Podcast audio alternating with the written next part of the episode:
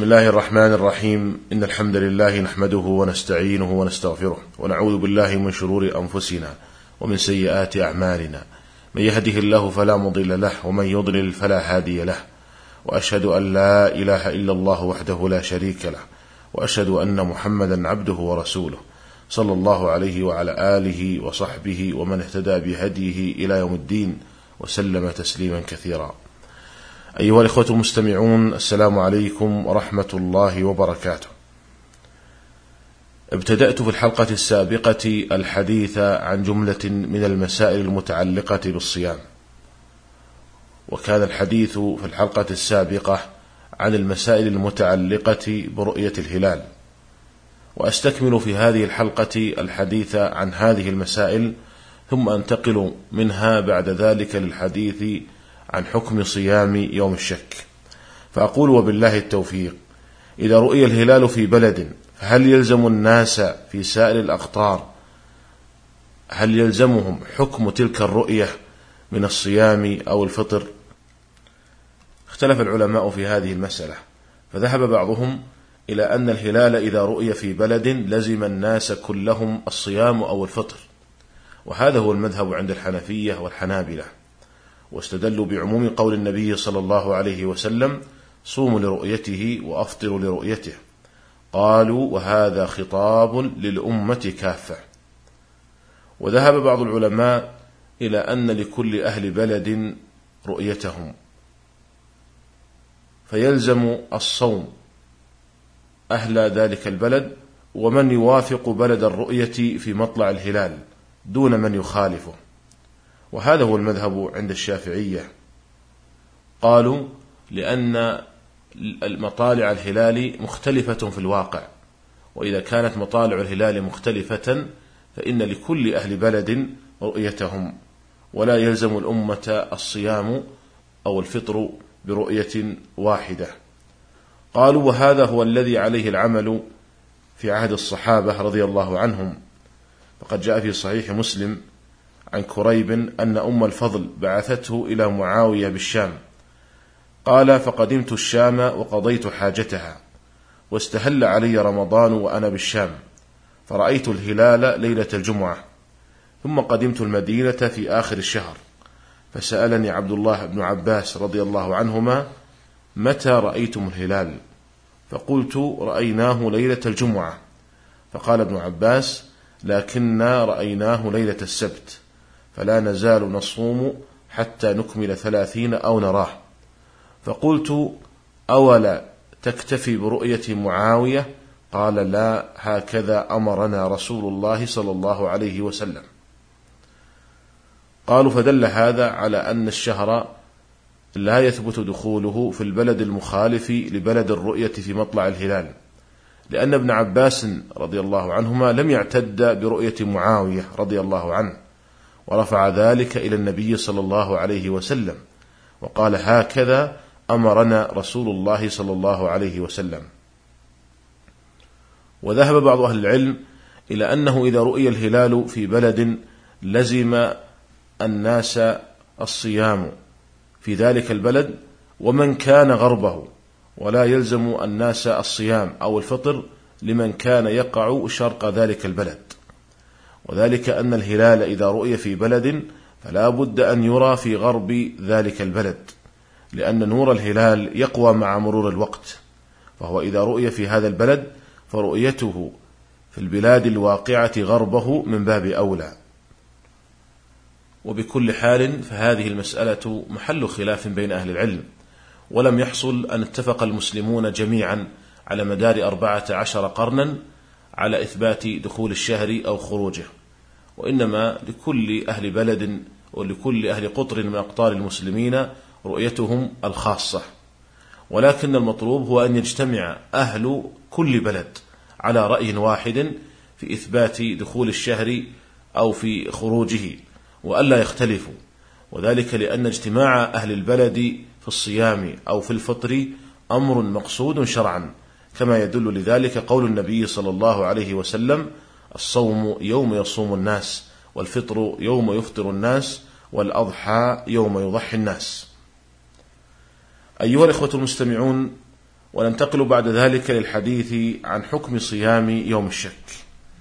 وأولا يوم الشك هو يوم الثلاثين من شعبان. ولكن اختلف العلماء.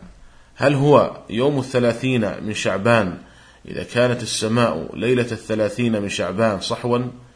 أو أنه يوم الثلاثين من شعبان إذا حال دون مطلع الهلال ليلة الثلاثين غيم أو قتر ونحوه.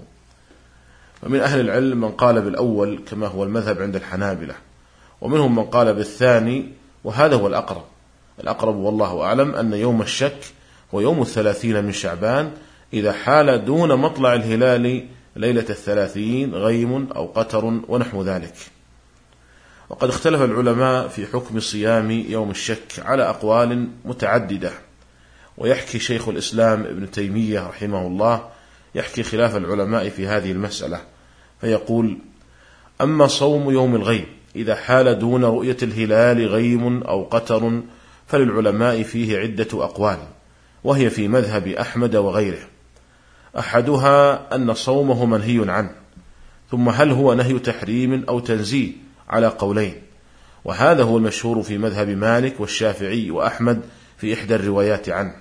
واختار ذلك طائفة من أصحابه كأبي الخطاب وابن عقيل وغيرهم. والقول الثاني أن صيامه واجب كاختيار القاضي والخرقي وغيرهما من أصحاب أحمد. وهذا يقال إنه أشهر الروايات عن أحمد.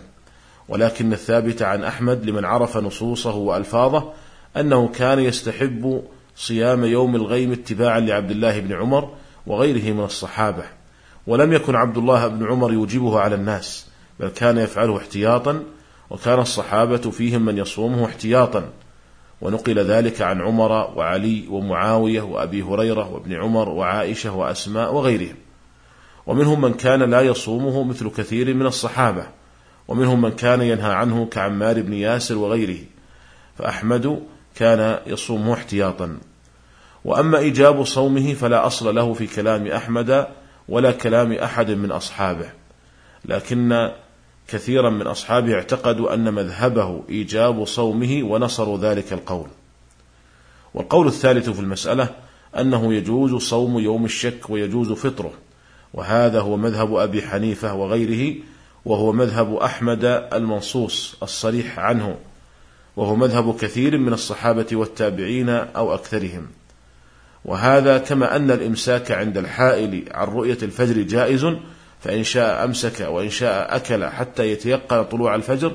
وكذلك إذا شك هل أحدث أم لا إن شاء توضأ وإن شاء لم يتوضأ. وكذلك إذا شك هل حال حول الزكاة أو لم يحل. وإذا شك هل الزكاة الواجبة عليه مئة أو مئة وعشرون فأدى الزيادة. قال وأصول الشريعة كلها مستقرة على أن الاحتياط ليس بواجب ولا محرم. انتهى كلام شيخ الإسلام ابن تيمية رحمه الله. أيها الأخوة المستمعون هذه هي آراء العلماء في هذه المسألة. وقد قال الله تعالى فإن تنازعتم في شيء فردوه إلى الله والرسول. إن كنتم تؤمنون بالله واليوم الآخر ذلك خير وأحسن تأويلا. فإذا رددنا هذه المسألة إلى سنة النبي صلى الله عليه وسلم نجد أن النبي صلى الله عليه وسلم يقول لا تقدموا رمضان بصوم يوم ولا يومين إلا رجل كان يصوم صوما فليصم. متفق على صحته.